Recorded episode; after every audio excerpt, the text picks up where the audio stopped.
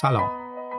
من آرمین منتظری هستم و شما به پادکست پریسکوپ گوش می‌کنید.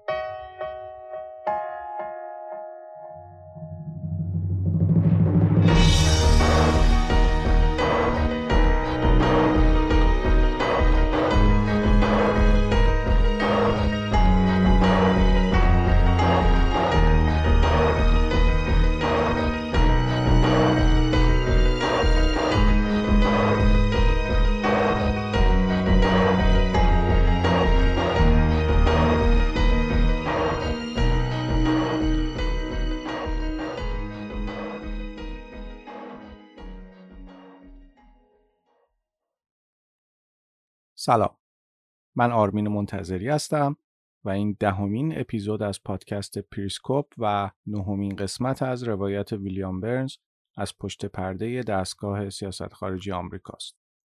در اپیزود قبلی به موضوع اختلاف نظرها در دولت جورج بوش پسر درباره حمله سال 2003 آمریکا به عراق پرداختیم.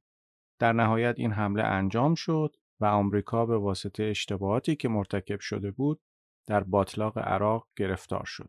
اگر یادتون باشه گفتیم که حمله به عراق باعث شده بود که دولت آمریکا اولویت‌های دیگه سیاست خارجیش رو کاملا فراموش کنه و موضوع گفتگوهای صلح بین اسرائیل و فلسطین مهمترین اولویت فراموش شده دولت بوش بود. و اما در این اپیزود می‌پردازیم به همین موضوع و برنز در کتاب شر میده که چطور کالین پاول در سالهای نخست دولت بوش همه تلاشش رو کرد تا بتونه موضوع گفتگوهای صلح رو به اولویت اول دولت بوش تبدیل کنه. اما در نهایت راه به جایی نبرد.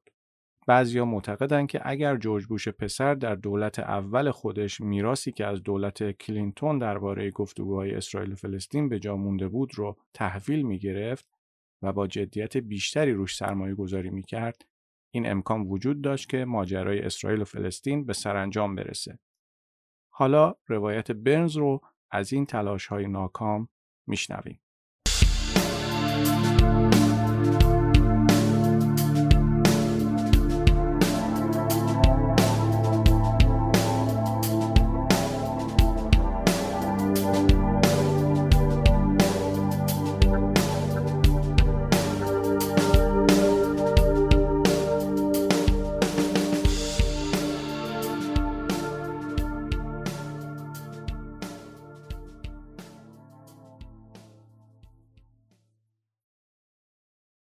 در حالی که موضوعات مربوط به عراق همه توجه دولت آمریکا را به خودش جلب کرده بود، درگیری ها بین اسرائیل و فلسطین هر روز شدیدتر می‌شد و در عین حال در حاشیه قرار گرفته بود. موضوع اسرائیل و فلسطین مهمترین فرصت دیپلماتیکی بود که دولت جورج بوش پسر از دولت قبلی به ارث برده بود و حالا این فرصت صرفاً به خاطر حمله آمریکا به عراق داشت از دست می‌رفت. البته اون موقع کاخ سفید معتقد بود دولت کلینتون وقت خودش رو هدر داده چون موضوع اسرائیل و فلسطین نه اهمیت حیاتی برای آمریکا داشت و نه اساسا می‌شد راه حلی براش پیدا کرد. اما واقعیت این بود که این مسئله هم مثل مسائل دیگه به خاطر حملات 11 سپتامبر از فهرست اولویت های سیاست خارجی آمریکا خط خورده بود.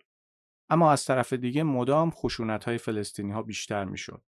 و عرفات هم بنزین روی آتش خشونت ها میریخت. آریل شارون هم که خیلی سرسخت و سازش ناپذیر بود، سیاستی رو در پیش گرفته بود که با حال و هوای واشنگتن در دوران بعد از حملات 11 سپتامبر همخانی داشت. اما نمی‌شد از شدت خشونت های حاصل از انتفاضه دوم قفلت کرد. متحدان عرب آمریکا هم به جای اینکه به فکر حال و روز فلسطینی ها و خواسته هاشون باشن نسبت به تاثیر این خشونت ها بر مردم خودشون نگران بودند. در نهایت دولت آمریکا تصمیم گرفت رویکرد تفکیک موضوعات و اولویت بندی اونها رو در دستور کار خودش قرار بده. کاخ سفید تصمیم گرفت بدون اینکه جانبداری بیش از اندازه ای از شارون بکنه عرب منطقه رو آروم کنه و در عین حال سعی کنه از توجه خودش به تغییر رژیم عراق و تحولات منطقه‌ای کم نکنه. سیاست آمریکا در قبال خاورمیانه در دولت اول بوش پسر توی دو نهاد موازی و دو جهان مفهومی مجزا تدوین می‌شد. از یه طرف دیک چینی، پنتاگون و کارکنان شورای امنیت ملی قرار داشتن که رویکردشون بعد از حملات 11 سپتامبر بیشتر مورد قبول بوش بود. اونا معتقد بودند که نه تنها مسیر رسیدن به آینده بهتر برای خاورمیانه از سرنگونی صدام میگذره بلکه برای برقراری صلح بین اسرائیل و فلسطین باید عرفات رو هم سرنگون کرد و اصلاحاتی دموکراتیک در ساختار رهبری فلسطینی ها صورت داد. این وسط اگر میپرسیدید این آینده ای که ترسیم شده برای فلسطینی ها چه سودی داره و ادامه شهرکسازی ها توسط اسرائیل چه تأثیرات مخربی به بار میاره اولین پاسخ شما این بود که بلافاصله شما رو به حرکت در راستای منافع فلسطینی ها متهم می‌کردن. و اما سمت دیگه ماجرا کالین پاول و تیمش در وزارت خارجه قرار داشتن که تحلیلاشون معمولا از طرف سازمان سیاه مهر تایید می‌خورد. وزارت خارجه به شدت نسبت به سیاست عجولانه در قبال عراق و عواقب منطقه‌ایش نگران بود. برنز میگه ما معتقد بودیم اول باید آتیشایی که شعله ور هستن رو خاموش کنیم و بعد توی شرایطی مناسبتر به این فکر کنیم که در دراز مدت در خصوص صدام حسین چه باید کرد. در خصوص اسرائیل و فلسطین هم ما کاملا با این نظر که عرفات به مانعی در مسیر مذاکرات صلح تبدیل شده موافق بودیم. ما معتقد بودیم دولت کلینتون به دلیل اشتیاق زیادی که برای رسیدن به توافق سیاسی بین اسرائیل و فلسطین داشت موضوع ضرورت انجام اصلاحات در سازمان فلسطینی ها رو کوچک شمرده بود و حالا ما باید این مسئله رو در اولویت قرار می‌دادیم. اما واقعیت آزاردهنده این بود که هر چقدر عرفات بیشتر نقش قربانی رو بازی می‌کرد محبوبیتش بین فلسطینی ها بیشتر می‌شد. اگرچه مردم نوار غزه و کرانه غربی از فسادهای مقامات فلسطینی خیلی ناراضی بودند اما خشم و عصبانیتشون از زورگویی های اسرائیل زندگی تحقیرآمیز تحت اشغال و نبود آینده روشن در خصوص توافق دو کشوری به مراتب بیشتر بود. همون موقع ها بود که چینی و پاول به همراه برنز به منطقه سفر کردند. البته هر کدومشون دستور کار متفاوت خودشون رو داشتن. هدف چینی از این سفر این بود که اوضاع عراق رو بسنجه و در نهایت هم توی این سفر متقاعد شد که حمایت منطقه‌ای قاطعانه ای در خصوص اقدام نظامی علیه صدام وجود داره و در حال حاضر نیازی به تمرکز روی مسئله اسرائیل و فلسطین نیست. اما هدف پاول درست نقطه مقابل چینی بود.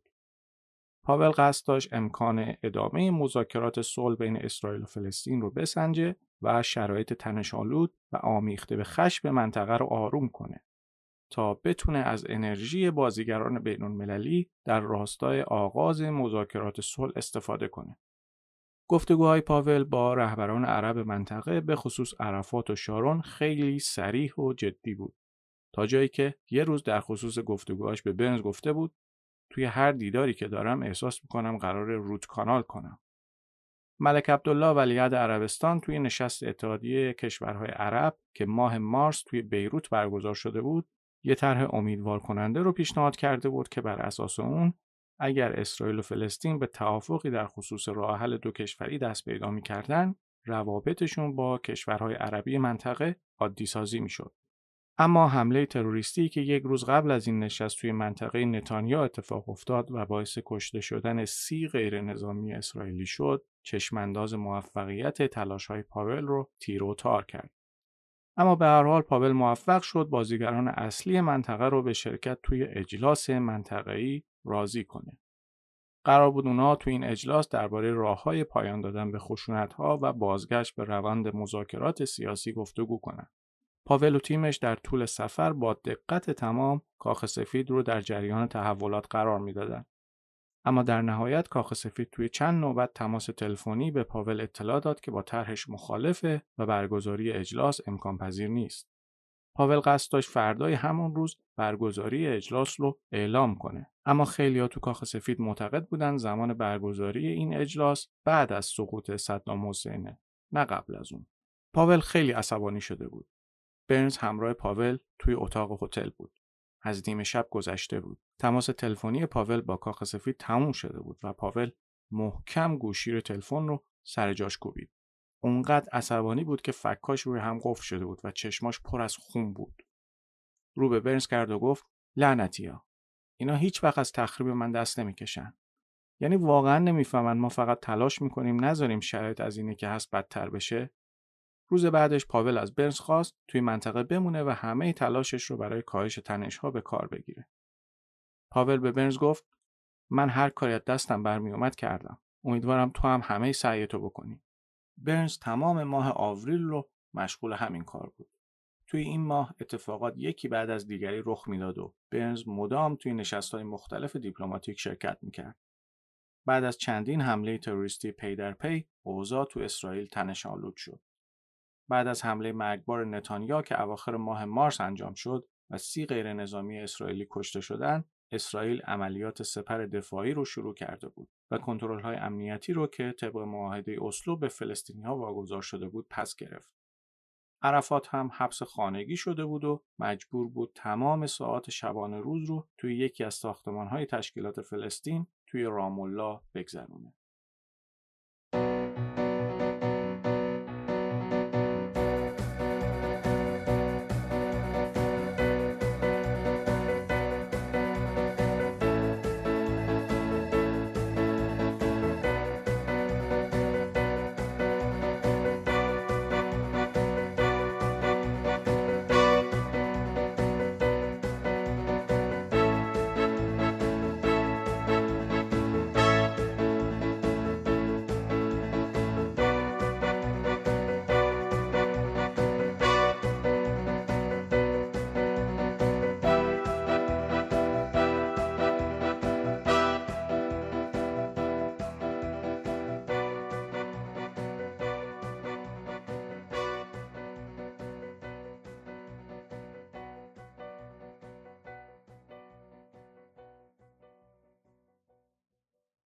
عرفات که اون موقع توی دفتر کارش حبس خانگی شده بود نقش قربانی رو بازی می‌کرد.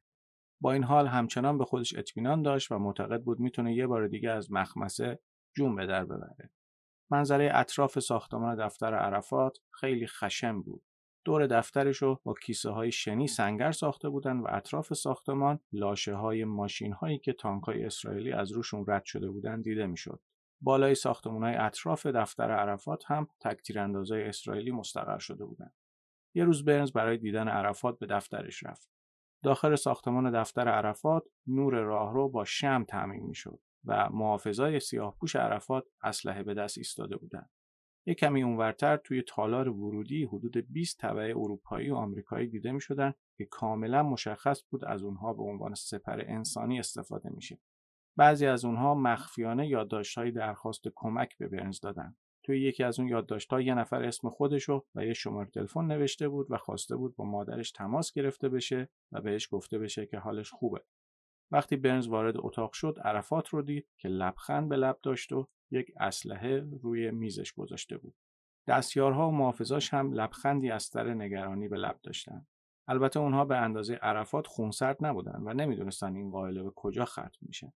سلام فیاض وزیر اقتصاد کابینه عرفات چند روزی بود که توی دفتر تشکیلات عرفات گرفتار شده بود. فیاض بعدها داستانی برای برنز تعریف کرد که به خوبی نشون می‌داد عرفات تا چه اندازه بر اساس رویکردهای شخصی خودش تشکیلات فلسطینی رو اداره می‌کنه. ماجرا از این قرار بود که توی اون چند ماه فقط یه دستگاه تهویه مطبوع سالم توی دفتر عرفات باقی مونده بود و اون هم توی اتاقی که عرفات و چند مقام عالی رتبه فلسطینی کار می‌کردن و میخوابیدن نصب شده بود. عرفات حتی توی مدیریت استفاده از دستگاه تهویه مطبوع هم دخالت می‌کرد و هر شب اونو خاموش می‌کرد. در حالی که هوا به شدت گرم بود و بوی بد همه فضای اتاق رو پر کرده بود. علاوه بر این افرادی که توی اون اتاق بودن به ندرت فرصتی برای دوش گرفتن داشتن. اما عرفات کولر خاموش می‌کرد و در حالی که ریموت کولر توی دستاش بود میخوابید. انگار اون ریموت یکی از آخرین توتم هاییه که نشون میده عرفات چقدر قدرت داره. یه شب سلام فیاض به تشویق دیگران سعی کرد ریموت کولر رو از بین انگشتای عرفات در بیاره و کولر رو دوباره روشن کنه. سلام فیاض این داستان رو برای برنز تعریف کرد تا بگه عرفات چقدر آدم خودرأیه. از اون طرف در حالی که عرفات و شارون همچنان رقابت بی نتیجهشون رو با هم ادامه دادن هزینه های تحمیل شده به مردم در هر دو طرف ماجرا مدام بیشتر و بیشتر می‌شد. حملات انتحاری فلسطینی ها به دلفیناریوم تلاویو، هتل پارک توی نتانیا و یه اتوبوس در منطقه خدرا تلفات زیادی به جا گذاشت. تراژدی انسانی در طرف فلسطینی هم به همین اندازه دردناک بود. برنز اواخر آوریل برای بازدید از اردوگاه فلسطینی ها به جنین سفر کرد. خودش توی کتابش میگه تراژدی که اونجا دید رو هرگز فراموش نمی‌کنه.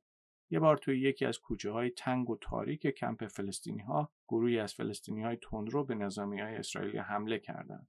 همین مسئله باعث شد توپخونه اسرائیل به اردوگاه حمله کنه و به غیر از 40 درصد مساحت کمپ باقی نقاطش رو به شدت بمبارون کنه. بوی جسدهایی که در حال تجزیه شدن بودن فضا رو غیرقابل تحمل کرده بود. اونایی که زنده مونده بودن با بیل و کلنگ و دستای خالی مشغول کندن خاک بودن تا بتونن جسد دوستها و اعضای خانوادهشون رو از زیر خاک در بیارن. گلوله های منفجر نشده توپ همه جا دیده می شدن. یکی از پزشکای فلسطینی که در حال کمک به یکی از ها بود با یک گلوله توپ به شدت زخمی شد. کلینیک آژانس ابنادرسانی سازمان ملل که تنها تأسیسات پزشکی توی کمپ بود ویران شده بود. یخچال پر از دارو از کار افتاده بود و همه داروها فاسد شده بودند. همین وضعیت زجرآور فلسطینی ها بود که باعث شد عبدالله ولیعهد عربستان توی دیدارش با بوش که 25 آوریل در تگزاس انجام شد خیلی سریح و با عصبانیت حرف بزنه. عبدالله یه سری عکس از کودکان قربانی شده فلسطینی به بوش نشون داد و حتی تهدید کرد اگر آمریکا خودش رو برای یه واکنش قاطعانه آماده نکنه زودتر از موعد تگزاس رو ترک می‌کنه. بوش که از شدت عصبانیت عبدالله جا خورده بود قول داد تمام تلاش خودش رو بکنه تا مانع تلاش اسرائیل برای کشتن عرفات بشه. بوش قول داد به دنبال راه حلی باشه تا نگرانی کشورهای عربی مرتفع بشه. خب من اینجا باید یه توضیحی درباره یاسر عرفات بدم چون در اون دوره یاسر عرفات یکی از مهمترین چهره های جهان عرب بود. در واقع یاسر عرفات بود که مذاکرات با اسرائیل رو رهبری می‌کرد و در اون دوران به خصوص خیلی ها معتقد بودن که یاسر عرفات نه تنها نتونسته در مذاکراتش با اسرائیلی ها امتیازی برای فلسطینی ها بگیره بلکه خودش به مانعی برای موفقیت مذاکرات تبدیل شده البته چه با یاسر عرفات موافق باشیم یا اینکه مخالفش باشیم باید گفت که مرگ عرفات به نوعی پایان دوره‌ای رو رقم زد که درش چهره‌های کاریزماتیک و رهبران انقلابی برای برابری و مساوات و آزادی و خود اتکایی جنگیده بودند. اواسط قرن بیستم میلادی چهرههایی در جهان ظهور کردند مثل جمال عبدالناصر، فیدل کاسترو، نلسون ماندلا و یاسر عرفات. این شخصیت ها تونستن خواستهای مردمشون رو که دنبال آزادی بودن نمایندگی کنن و در عین حال توجه رسانه های غربی رو هم به خودشون جلب کنن. البته من الان در موقعیتی نیستم که بخوام بگم که این چهره ها موفق بودن در کارشون و در نهایت تونستن برای مردمشون کاری بکنن یا نه. اما واقعیت اینه که بالاخره این چهره ها در زمان خودشون بسیار مشهور و تاثیرگذار بودن. اما بین این چهره ها عرفات شخصیت زد نقیزی داشت.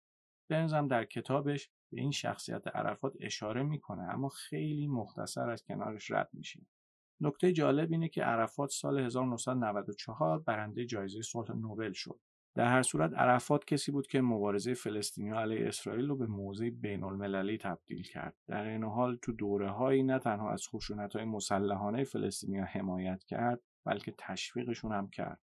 اتفاقا به همین دلیل بود که موضوع اسرائیل و فلسطین بین المللی شد. البته ناگفته نمونه که این خشونت ها از طرف اسرائیلی ها هم بود. شرکسازی های غیرقانونی، اخراج فلسطینی ها از خونه هاشون و فشار و ارعاب مردم فلسطین کارهایی بود که اسرائیل مدام انجامشون می‌داد. شخصیت عرفات رو میشه توی دو دوره ارزیابی کرد. دوره اول مربوط به زمانی میشه که عرفات به عنوان اصلی ترین مبارز فلسطینی فعالیت می‌کرد و دوره دوم هم مربوط به زمانیه که عرفات به عنوان اولین مقام رسمی یک تشکیلات رسمی فلسطینی انتخاب شد. توی دوره اول عرفات بین فلسطینی ها خیلی محبوب بود اما وقتی قدرت رو به دست گرفت نشون داد که با مفهوم دموکراسی خیلی فاصله داره و رفته رفته تبدیل به چهره دیکتاتور و خودرأی شد عملکردش هم به عنوان رئیس تشکیلات فلسطینی ملغمه ای از پیروزی ها و شکست هاست شاید بشه گفت که بزرگترین موفقیت عرفات این بود که تونست مسئله فلسطین رو در سطوح بالای سیاست بین الملل به یک اولویت تبدیل کنه. عرفات 50 سال رئیس تشکیلات فلسطینیا بود. سال 1954 سازمان فتح رو تأسیس کرد و سال 1969 هم به عنوان رئیس سازمان آزادی بخش فلسطین انتخاب شد. از اون موقع به بعد بود که عرفات تونست توجه اعراب و جهان اسلام رو به موضوع فلسطین جلب کنه. شاید به نوعی همین حالا هم بشه گفت که هنوز موضوع فلسطین برای جهان عرب خیلی خیلی مهمه. واقعیت اینه که مسلمون ها عرب مسیحی و خصوصا اسلامگله های سکولار خیلی با نقش پررنگ دین توی جوامعشون موافق نیستن اما چیزی که در همه اونها مشترکه اینه که همشون معتقدن فلسطینی ها این حق دارن که به سرزمین های خودشون برگردن و بیت المقدس باید پایتخت فلسطین باشه عرفات با همه انتقاداتی که بهش وارد بود توی حوزه دیپلماسی عمومی و کار روی افکار عمومی جهان اسلام خیلی موفق بود. عرفات بود که تونست این ایده رو در جهان اسلام جا بندازه که با همه اختلافاتی که وجود داره همه درباره فلسطین باید یه موضع داشته باشن. البته زمانهایی هم بود که عرفات برای قوی کردن دست خودش توی مذاکرات از مبارزات مسلحانه فلسطینیا حمایت می‌کرد اما به هر صورت این هم بخشی از دیپلماسی عرفات توی مذاکراتش با اسرائیل بود اما زمانی که عرفات مبارزه مسلحانه رو کنار گذاشت محبوبیتش توی اروپا، آسیا و آفریقا هم بیشتر شد. البته شکست های عرفات هم به اندازه موفقیتاش بزرگ بودند. یکی از بزرگترین شکست های عرفات ناتوانیش در به نتیجه رسوندن مذاکراتی بود که ماهای آخر دولت کلینتون با اسرائیل انجام شد. اگر عرفات می‌تونست در اون دور از مذاکرات به نتایج خوبی برسه، شاید اوضاع فلسطین کمی بهتر می‌شد. در واقع میشه گفت که اون مذاکرات یکی از مهمترین مذاکرات اسرائیل و فلسطین بود و دو طرف اون موقع هیچ وقت به اون اندازه به توافق نهایی نزدیک نشده بودن.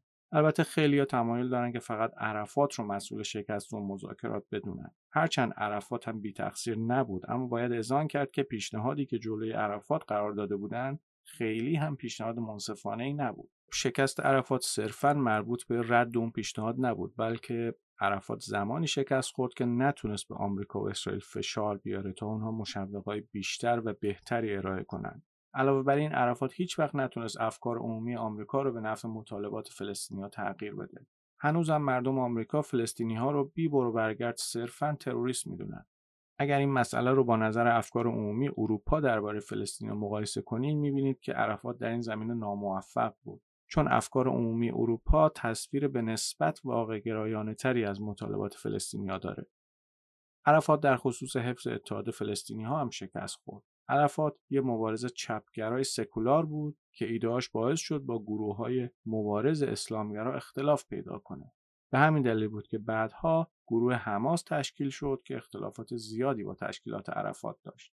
سرنوشت عرفات هم خیلی عجیبه. 11 نوامبر سال 2004 عرفات بعد از چند هفته بیماری توی یه بیمارستان توی پاریس از دنیا رفت. این نظریه مطرح شد که مرگ عرفات غیر طبیعی بوده و بعدش هم اعلام شد که تحقیقات آزمایشگاهی نشون داده که یاسر عرفات با ماده رادیواکتیو پولونیوم مسموم شده.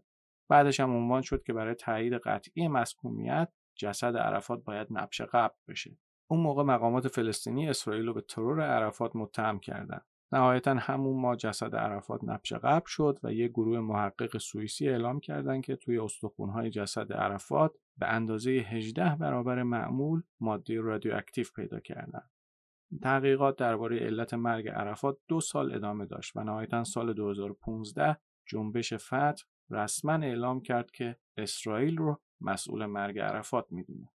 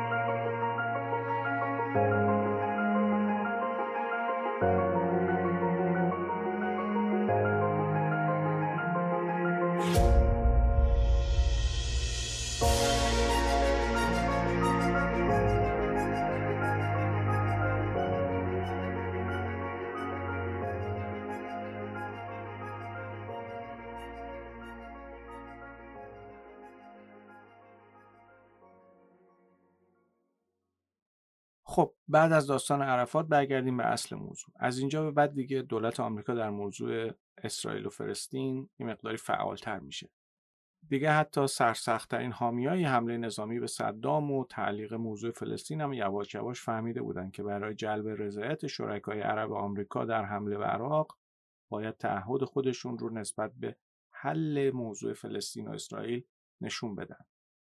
دو ماه بعد نتیجه این تغییر نگرش سخنرانی بود که بوش در تاریخ 24 ژوئن در روزگاردن ایراد کرد. تو سیاست خارجی آمریکا دو نوع سخنرانی مهم وجود داره. اولی سخنرانی که چارچوب اقدام رو مشخص می‌کنه و دومی سخنرانی که جایگزین اقدام میشه. سخنرانی بوش بیشتر از نوع دوم بود. سخنرانی که با هدف شکستن فشار اعراب و کشورهای اروپایی با آمریکا سر موضوع فلسطین ایراد شده بود. در واقع بوش قصد داشت برای حمله به صدام زمان بخره. برنز در این قسمت از کتابش می نویسه با توجه به شیزوفرنی درمان نشده در روند سیاستگذاری آمریکا باید گفت سخنرانی بوش در واقع دو سخنرانی مجزا بود که ارتباط بسیار باریکی میانشان وجود داشت. در نخستین بخش سخنرانی بوش ایده کاملا جدید را بیان کرد و گفت لازمه تبدیل شدن فلسطین به یک کشور خلع عرفات از مقامش اجرای اصلاحات دموکراتیک در تشکیلات فلسطین و متوقف کردن خشونت هاست. در بخش دوم سخنرانی هم شرایطی کلی را بیان کرد و تشریح کرد فلسطینی ها بعد از این اقدامات چه به دست خواهند آورد و آن چیزی نبود جز کشوری فلسطینی که در صلح و امنیت در کنار اسرائیل تشکیل خواهد شد.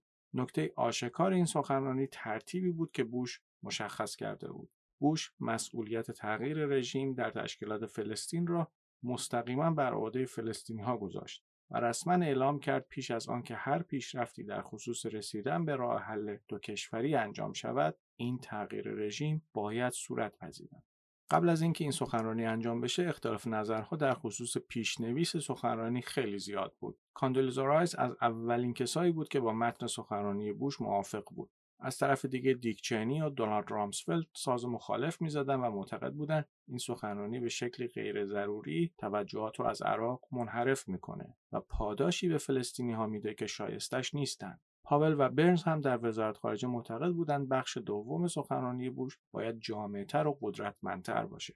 اونا معتقد بودن بوش توی بخش دوم باید جزئیات بیشتری در خصوص راه حل دو کشوری عنوان کنه و مسئولیت های اسرائیل مثل توقف شرکسازی ها رو برای رسیدن به راه حل ذکر کنه. برنز همون موقع توی یادداشتش خطاب به پاول نوشت آقای وزیر باید صادقانه بگویم که از نظر من این متن مزخرف است. در این متن هیچ تصویری از پایان ماجرا ارائه نشده است. در متن این سخنرانی نسبت به جذابیت دولت موقت برای فلسطینی ها بیش از حد قلوف شده است. لحن متن سخنرانی بوی ضعف می‌دهد و به گونه ای نصیحت گونه است. هیچ کس حتی شما نمی‌تواند در منطقه از این سخنرانی دفاع کند. اما واقعیت این بود که دولت آریل شارون نقش فعالی توی ویرایش متن سخنرانی ایفا کرده بود و متن طوری ویرایش شده بود که در اون تماما به تعهدات فلسطینی ها به عنوان پیش شرط های هر گونه مذاکره تاکید شده بود و اما چشماندازی که درباره نتیجه احتمالی ارائه شده بود خیلی مبهم و تار بود. دوو وایزگلاس رئیس هیئت اسرائیلی بود که اواسط ژوئن به کاخ سفید اومد و توی یکی از نشستهای مشورتی گفت ها از دست عرفات خسته شدند و فقط منتظر اشاره آمریکا هستند تا کارشو تموم کنند. برنز جواب داد تنها چیزی که فلسطینی ها رو خسته کرده اشغالگری اسرائیله. اگر می‌خواید عرفات رو به حاشیه برونید و کارش رو بسازید باید چشماندازی سیاسی پیش چشم فلسطینی ها قرار بدید. نخست وزیر شما نه تنها فلسطینی ها رو در خصوص پایان اشغالگری امیدوار نکرده بلکه هیچ طرح سیاسی قانع کننده ای هم ارائه نداده. اگر شارون این کارو می‌کرد حالا من و شما حرفای متفاوتی برای گفتن داشتیم.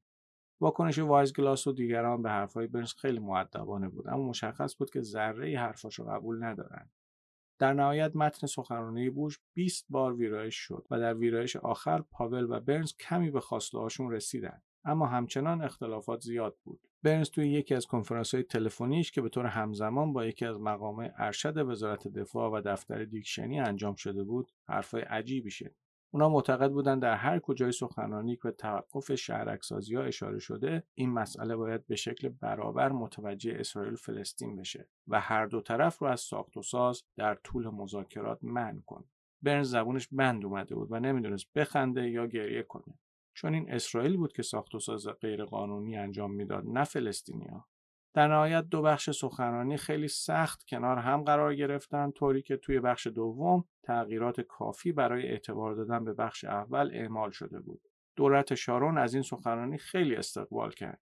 طوری که یکی از روزنامه‌های اسرائیلی نوشته بود کمیته مرکزی حزب لیکود هم نمی‌تونست سخنرانی مثل این بنویسه در حالی که واشنگتن خیلی امیدوار بود که این سخنرانی سر و صداها در خصوص اقدامات دیپلماتیک آمریکا رو بخوابونه اما همونطور که پیش بینی می‌شد مسئله چگونگی عملیاتی کردن دیدگاه های بوش که توی این سخنرانی مطرح شده بود به بحث روز تبدیل شد.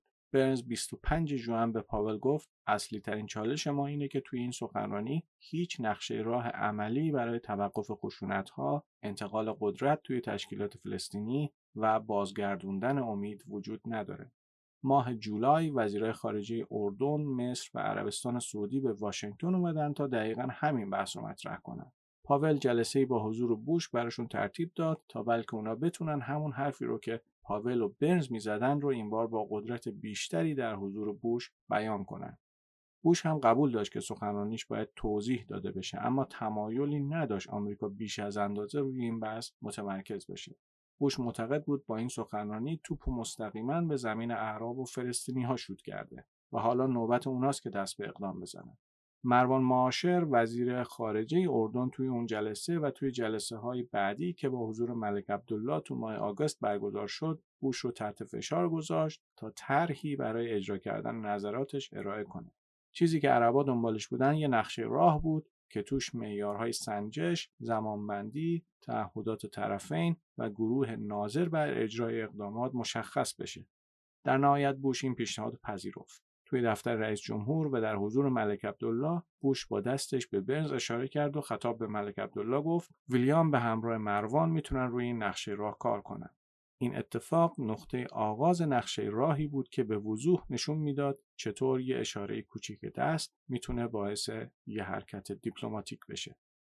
برنز و همکاراش در وزارت خارجه به همراه روسیه، اتحادیه اروپا و سازمان ملل تمام تلاش خودشون رو کردن تا این نقشه راه آماده بشه. اما مشکل جای دیگه ای بود. مشکل اساسی نبود تعهد و اراده سیاسی لازم برای رسیدن به نقشه راه بود. این فقدان در تلاویو، رام الله و واشنگتن به وضوح دیده می‌شد. اولویت های کاخ سفید جای دیگه ای بود و غیر از وزارت خارجه هیچ نهاد دولتی دیگه ای علاقه به این نقشه راه نداشت. داگلاس فید معاون وزیر دفاع بعدها تلاش وزارت خارجه برای ارائه نقشه راه گفتگوی اسرائیل و فلسطین رو نمایش بین دو نیمه توصیف کرد.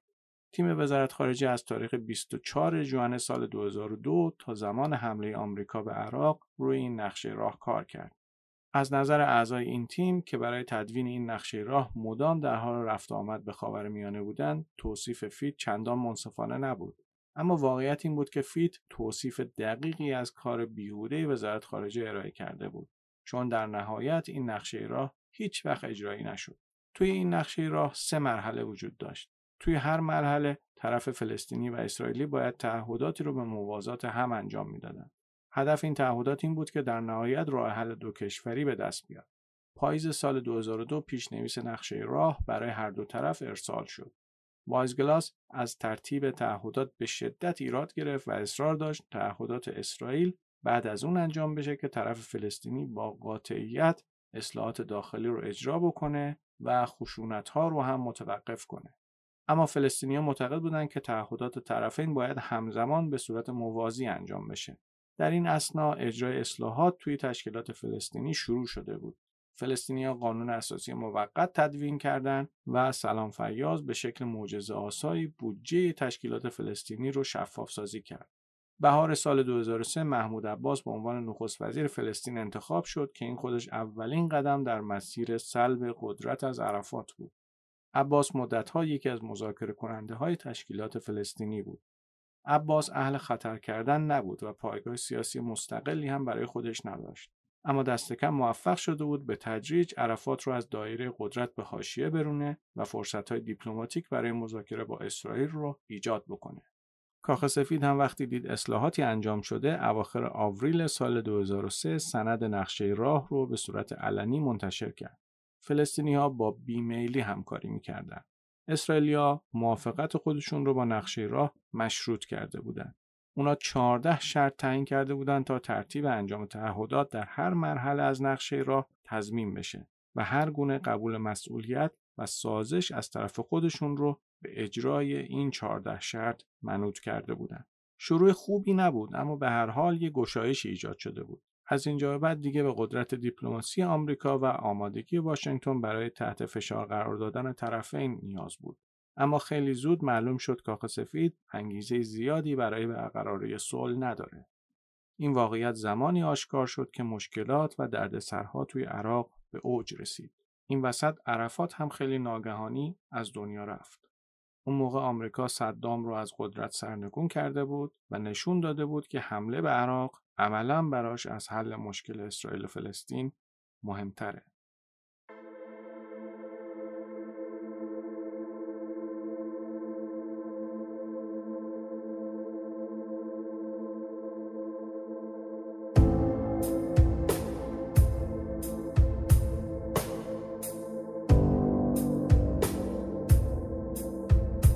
خیلی ممنونم که به این اپیزود از پادکست پریسکوپ گوش کردید همونطور که می‌دونید پادکست پریسکوپ رو می‌تونید در پادکست خانهای Castbox، Google Podcast، Spotify، Apple Podcast و SoundCloud گوش کنید.